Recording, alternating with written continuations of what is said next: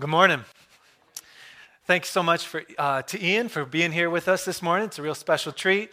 And uh, I want to say thank you to Chris for taking care of church. I was gone the last two Sundays, and I heard, I want to thank you guys. You really took care of my family really well because when my, my wife and I got back, my in laws said eh, they felt like rock stars when they came to church. Everybody was talking to them. You helped out with the kids, some of you. And so, really, thank you so much for that. My wife and I, we went away for two weeks, and we have a nine, a seven year old, and a four year old. And so, you don't really get away very often when you've got three kids like that. And so, uh, I'm really grateful to my in laws. My wife and I, we went to China and we got to do the Great Wall and we did the Terracotta Warriors and it went really awesome. Although, hiking the Great Wall, I, I just thought it would be like some steps and then we would just go walk along this undulating thing in the mountains. It was like the worst workout I've ever done. It was probably like a thousand steps. I looked like I jumped out of a swimming pool by the time I got back. The majority of the group couldn't even do it. And so, it's a good thing I work out, otherwise, I never would have made it to the top. But I did, and I drank two Gatorades on the way down. So it was really good. But I'm really glad to be back. And this morning, I'm starting a new series on worship.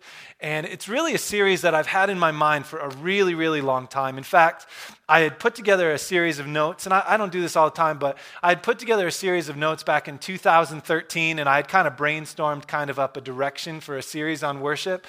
And so this series really goes back a long time. You know, uh, I heard a, uh, a, talk once where Louie Giglio, who's a famous preacher, he talked about how sermons are, his sermon series are kind of like a baby being born. You know, at one time it gets conceived and you just never know how long it's going to take until the birth happens. So for me, this one was like a four year gestation process. So for all you women, just be glad you're not pregnant for like four years, you know? It's nice.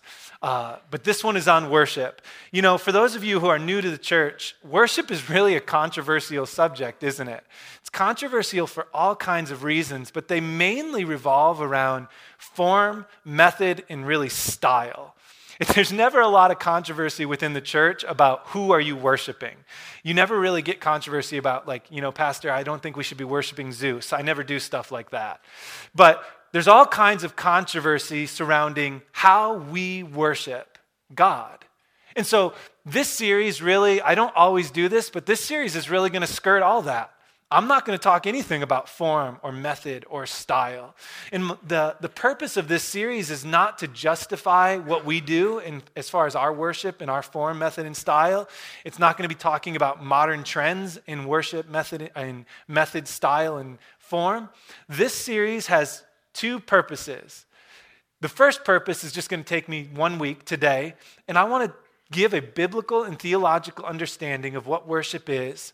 And then over the next five weeks, I just want to survey all of the Bible and how people have worshiped God over the, the process from creation until new creation. We're going to look at what worship looked like before the fall, after the fall, before Christ, after Christ, and what it will look like one day when Christ finally returns and makes all things right. We're going to do it in five additional weeks after this week, but today we start with worship. And really, the question is, what is it? And to come to the best answer for this, I want to invite you to open your Bibles with me and turn to Isaiah chapter 6, verses 1 through 8. Isaiah chapter 6, verses 1 through 8. And what we're going to see in Isaiah chapter 6, 1 through 8, is a passage of scripture in which the prophet Isaiah is commissioned to do his ministry, his work. But the commissioning of Isaiah revolves around a time when God, when God revealed himself to Isaiah in a way that is very powerful and very dramatic, and it teaches us an awful lot about what it means to worship God. Isaiah chapter 6, verses 1 through 8.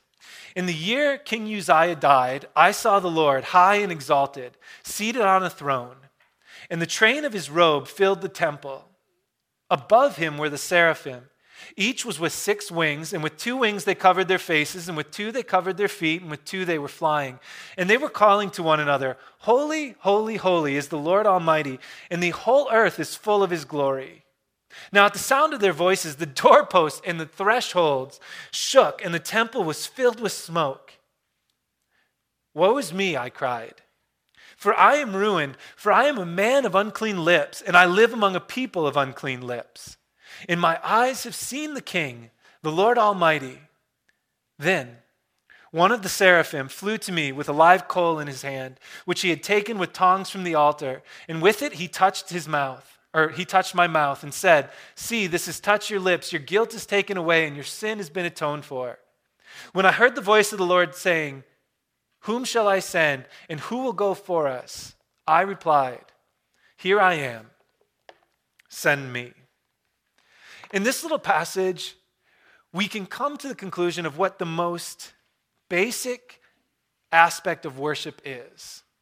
In fact, I'm going to give you this definition is so basic, it's only three words, uh, and it requires some explanation, and I'm going to develop it as we go. But at its core, this little text gives us an idea of what worship is. And in fact, we can apply it not just to God, we can apply it more broadly. For this text teaches us that worship is a response to revelation, it is responding to revelation.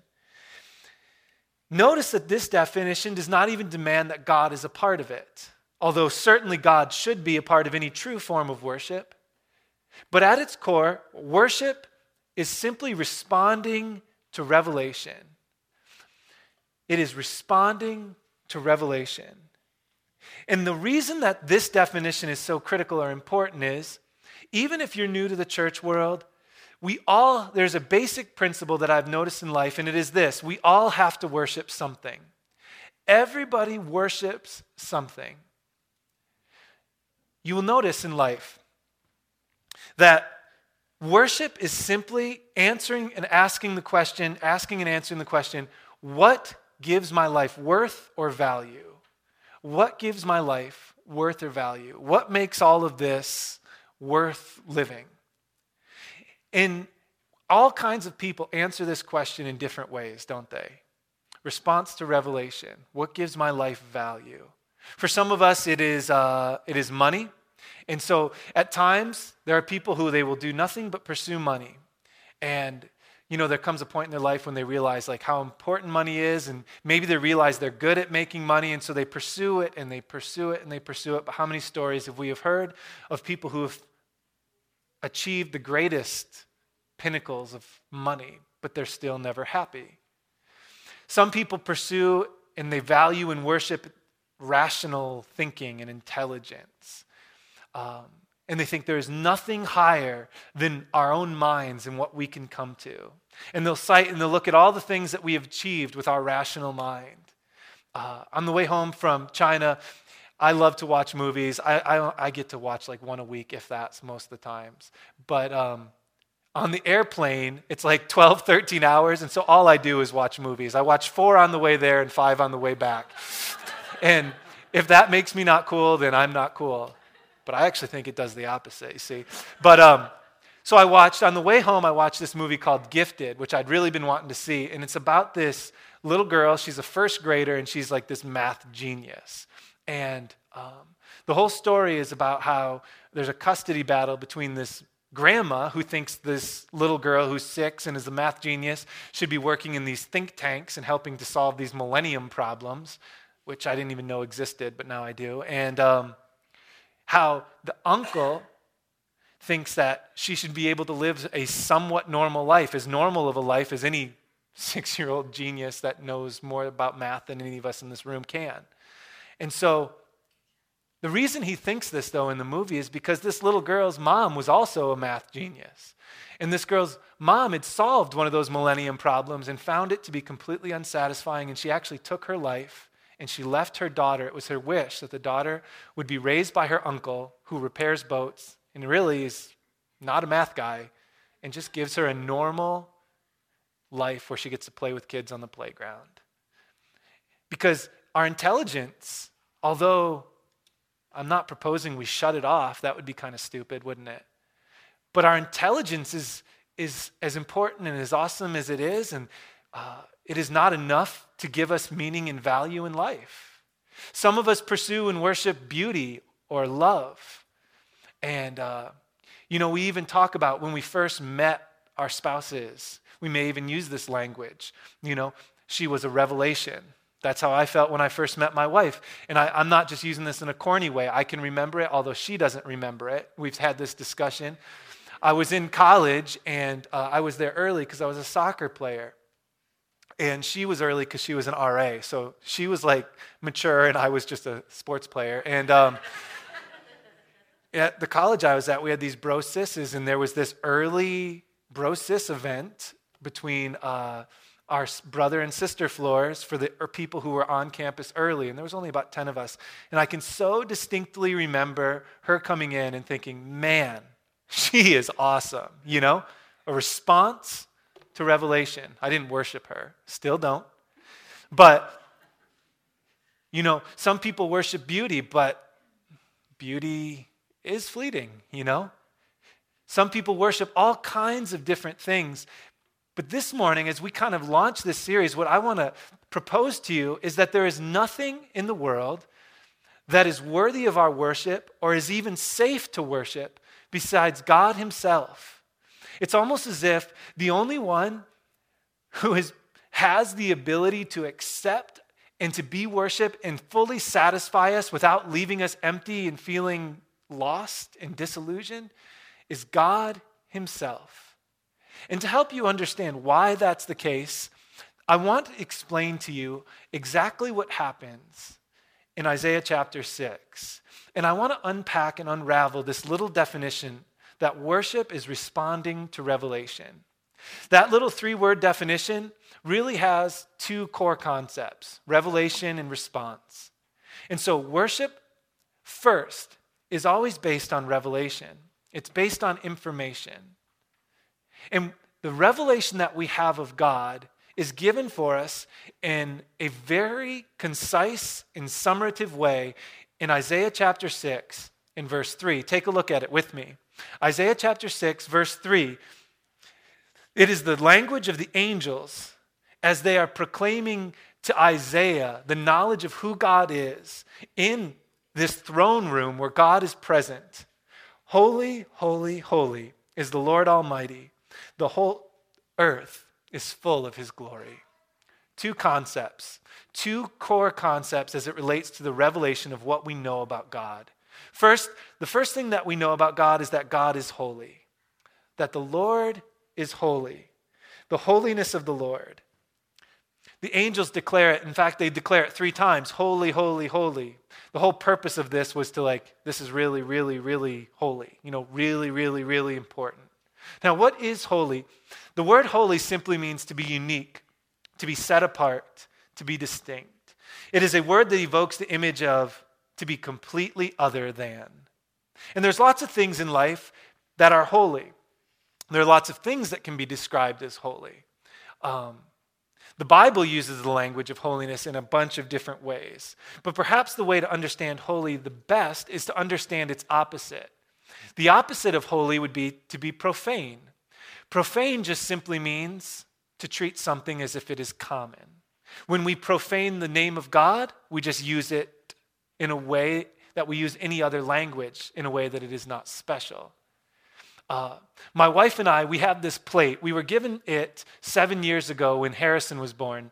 Uh, in church, we have a really good friend, Nora Lee Bailey, and when our kid was born, when Harrison was born, we called Nora Lee, and she came and she picked up Walton, and she took care of him until my parents could come and watch Walton so that Sarah and I could be with the new baby, Harrison. That was seven years ago. And when we finally got out of the hospital and we came home, Norley baby came, Bailey came over to see our new little baby Harrison, and she brought us over a little cheesecake. I remember this part really well. And it was on a little plate that said happy birthday on it because it was Harrison's birthday, you know? And we have saved that little plate. We didn't save the cheesecake, we ate that. But um, we have saved that little plate. And you know what we do? It's just one little plate that says happy birthday. But that plate, and Sarah is very detailed about this, that little plate is only used five times a year in our household, or it is only supposed to be used five times a year.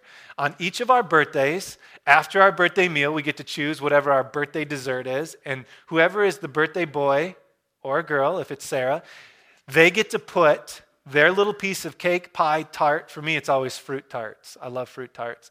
And put our little piece of dessert on this little happy birthday cake plate, happy birthday plate. Because that plate is unique, it is set apart, it is distinct.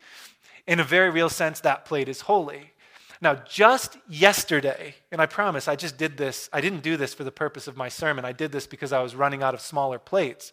But just yesterday, I was making eggs and sausage, and we had had people over the night before, and I was running low on those littler plates. You know, I had plenty of dinner plates left, but I, I didn't want a big plate. I was trying to limit my portions. You know, it's easier to do so on a small plate.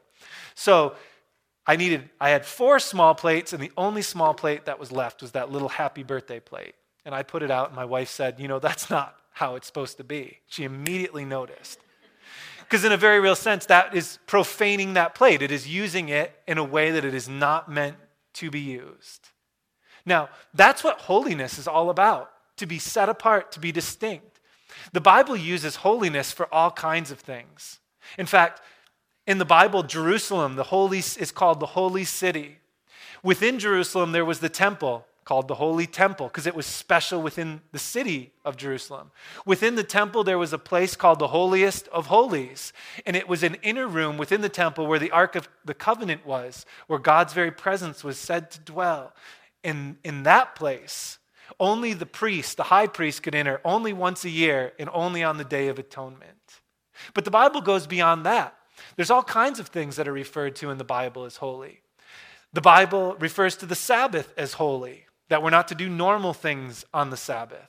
The Bible refers to um, instruments that were used in worship in the temple as holy bowls and incense bowls and uh, things that you would light the, the candles with. Holy.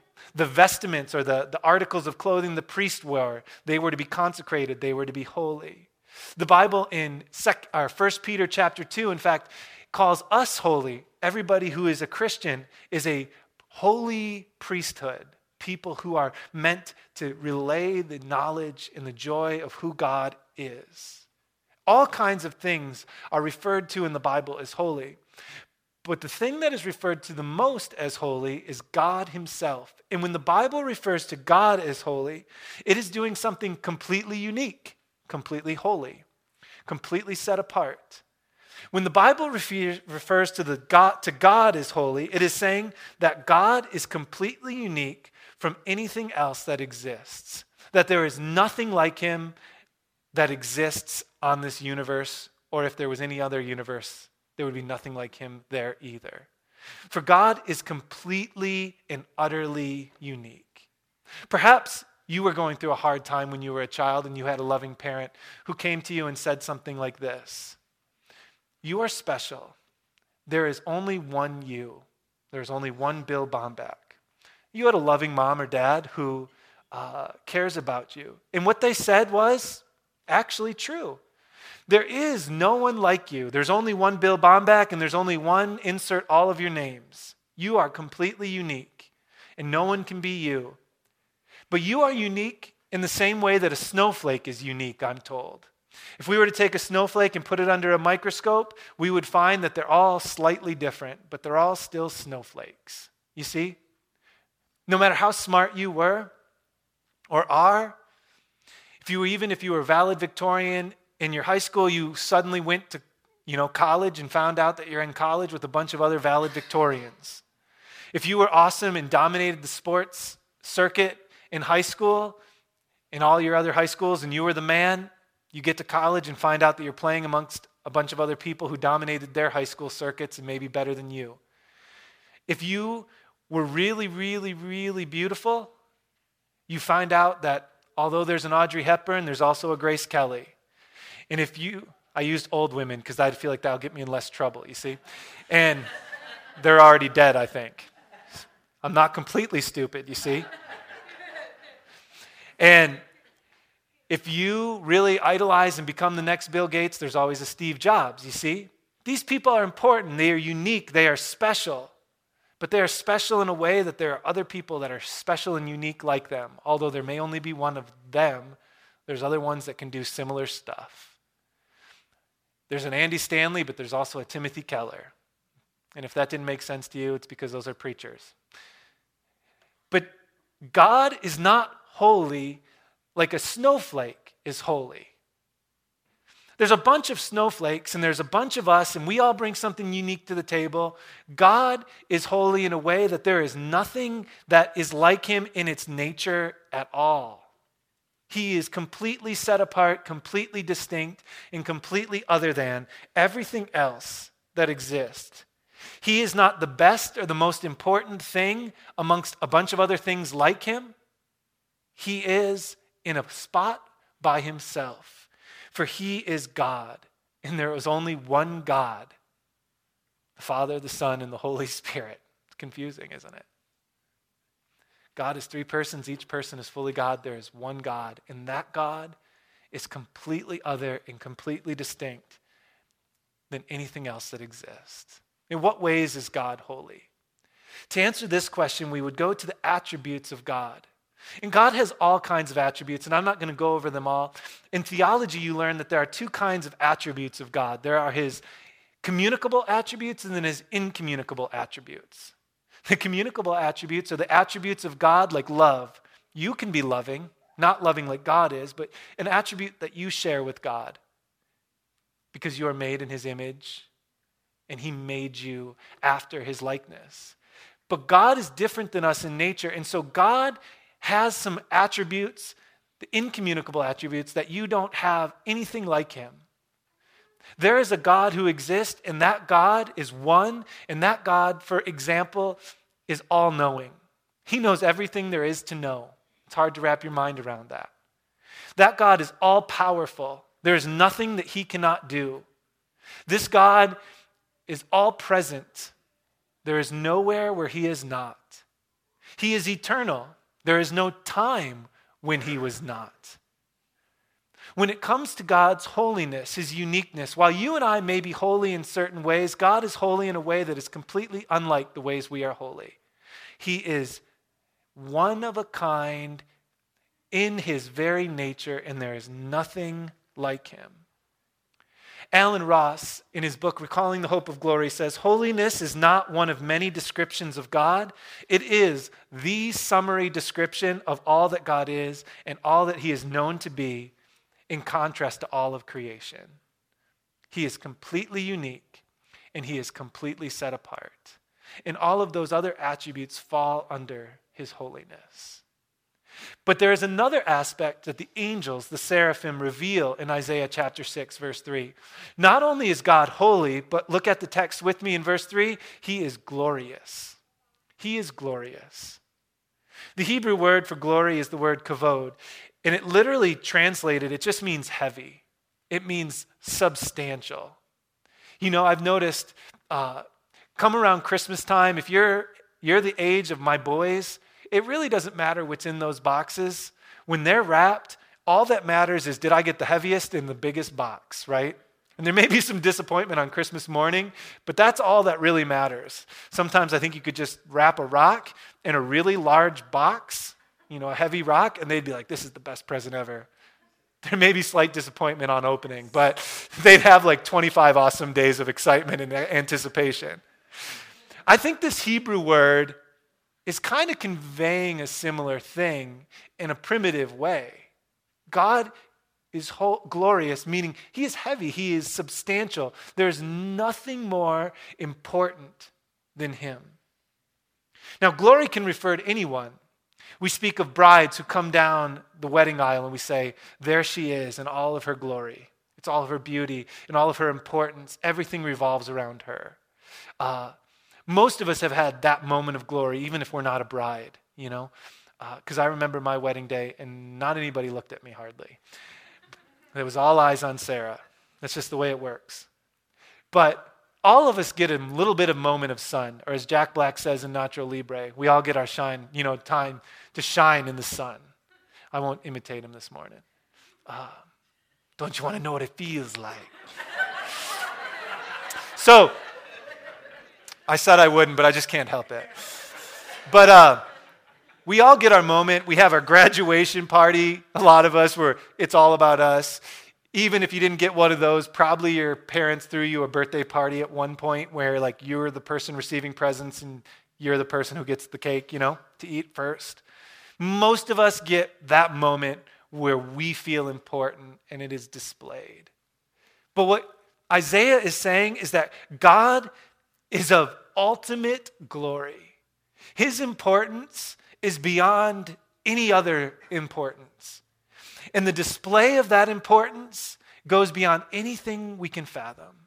The psalmist describes it this way in words that are just utterly beautiful.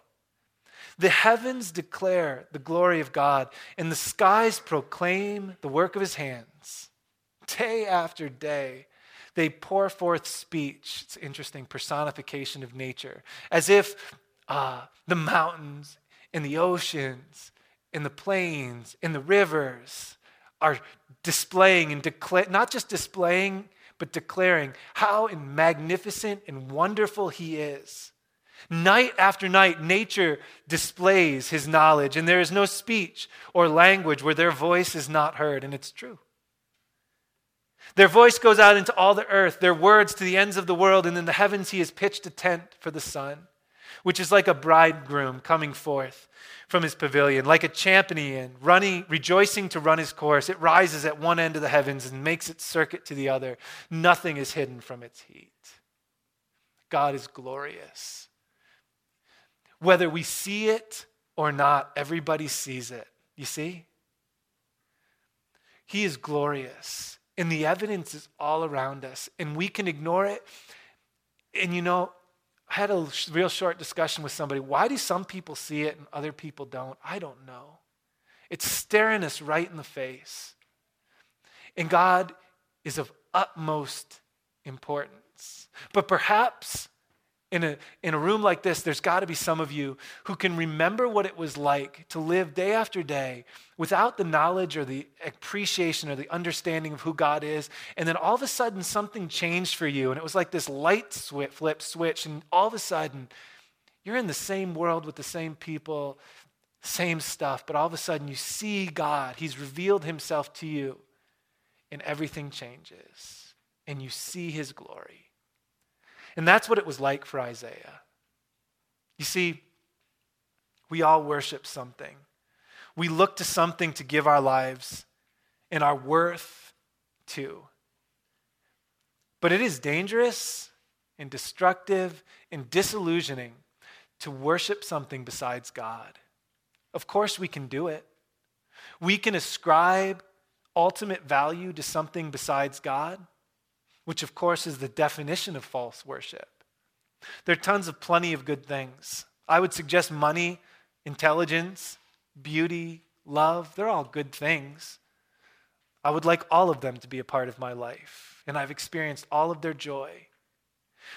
But when we ascribe ultimate value to something that is of secondary value, it's almost as if that thing cannot even contain what it's meant to contain. I did a little research on this, and I know I'll butcher it because I'm not a science guy, but it's almost like if you had an appliance that is a 220 volt appliance and you try to plug it into a 110 volt electrical outlet. What happens is, from what I've read on the internet, is nothing really happens. You've got this incredible amount of potential, and you plug it into something that cannot power it. And so you plug a 220 into a 110, and maybe the lights flicker, or maybe nothing happens at all. And all of a sudden, the danger comes when you realize the disillusionment that you have pursued something to give your life worth and meaning and value, and all of a sudden, you realize that money and even romantic love and beauty and rational intelligence cannot conduct what you are meant to experience as it relates to the meaning and purpose of life. And perhaps you've been there, perhaps you've met someone like that. The revelation of God is around us, telling us that God is glorious and that He is holy and no true worship can occur without a true understanding of who God is. None of us have a complete understanding of who He is, but we can still have a true understanding of who He is. And within the truth, as far as we know it, when we have really come to a place where we understand God, the only natural thing to do is really to respond to that revelation. And that's all that worship is. In this little passage, Isaiah 6 helps us even further. How should we respond to the revelation of God? I can't, there's no place in the Bible where an author reveals to us here is what worship is, and here's what you do. It never does that. The Bible is full of examples of God revealing himself in both his words and his actions, and it is full of examples of how the people responded. But there's never like a didactic definition of worship where we are told exactly what it is. But what we do see are all kinds of examples of how people responded. And we see four ways that Isaiah responds. They're beautiful, and maybe you'll recognize them in your own story. Isaiah chapter 6, verse 5, we see the first three. When Isaiah saw the Lord of holiness and glory, his response was fourfold. First, it was fear. It was fear. And you can go around in your life right now and not even understand who God is, and all of a sudden, there may come a point in your life where you didn't understand who He is, and now all of a sudden you do, and you might have a little thought that goes in your head that goes something like this Oh my goodness. And that's because I'm in church, I talk like that. And because I'm a pastor, I talk like that outside of church as well. But anyway, oh my goodness. Where it'd be like getting together and you go out and you're on this cruise and you're with the president of the United States, but somehow you live in a bubble and you didn't even realize he's the president of the United States. And so you just talk to him about all your kind of crazy stuff, you know? Talk to him about canning peaches and, you know, and then at the end of the time, you're like, do you realize who you were talking to? And you think, oh my goodness. Fear. Because if there really is a God who is exactly who the Bible reveals, a God of ultimate power, knowledge, authority, the only proper response is fear. And we see Isaiah, woe is me, I am ruined. The second response Isaiah has is confession. I am a man of unclean lips, and I live amongst the people of unclean lips. The third response he has is adoration. I have seen the uh, King, the Lord Almighty. I have seen the King, the Lord Almighty. And his fourth response we see in verse 8 is commitment. After understanding who he is, the only natural thing when God says, Who will go for me is to say, Here I am, send me. That's what worship is. And over these next five weeks, as we look at it, we will be seeing the revelation and the response again and again, and how people responded to God, oftentimes in incomplete knowledge, incomplete revelation, and even we do that today, but we respond to Him in fear, in adoration, in confession, and commitment in the ways that we know how. And we set apart His name as holy and glorious, unique and important. Every time we gather in this room and we sit in these gray chairs, I can tell you that the first and primary thing on Chris and I's mind is how can we reveal the beauty of God as revealed to us through Jesus Christ? And how can we prompt people to respond in the only appropriate way there is to the revelation of Jesus Christ? For that is what we are doing when we worship. When we worship, we are actively responding to the revelation by renewing our commitment to God. Everything we do is given you and is being done to give you and me an opportunity to understand who he is and to respond to him in an appropriate way. And so over these next 5 weeks, we're just going to survey what that looks like. It's not going to be a lot about form, style, and method in modern days in trying to justify how we do worship or how the modern church does worship. We are just going to look and remind and refresh us that no matter what the form, the style, or the method, no matter what the music like it is like, no matter what its volume, no matter what the preaching is like, whether it has jokes or no jokes, the idea of the preaching, the music, communion, everything, the prayers, everything that is being done is an opportunity for us to understand who God is and to respond to Him in faith. And so, over the next five weeks here, we're going to go. I think this is super fun. We're going to look next week at the idea of what was worship like in the Garden of Eden before the fall ever destroyed and corrupted our humanity. In week three, we're going to look at what was worship like after the fall, but before the law was given by Moses.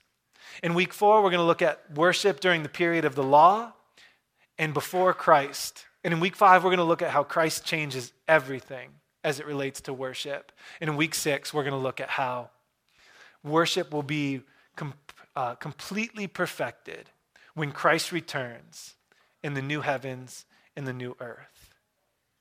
And so this morning, as we close and as we consider what is to come, I invite you to pray the words with me and if you don't know them, then just listen to them and enjoy their beauty.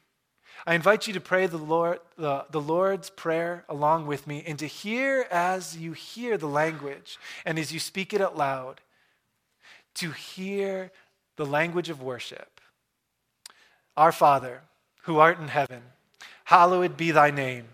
Thy kingdom come, thy will be done, on earth as it is in heaven. Give us this day our daily bread and forgive us our sins as we forgive those who've sinned against us. Lead us not into temptation, but deliver us from evil. For thine is the power and the glory forever and ever. Amen.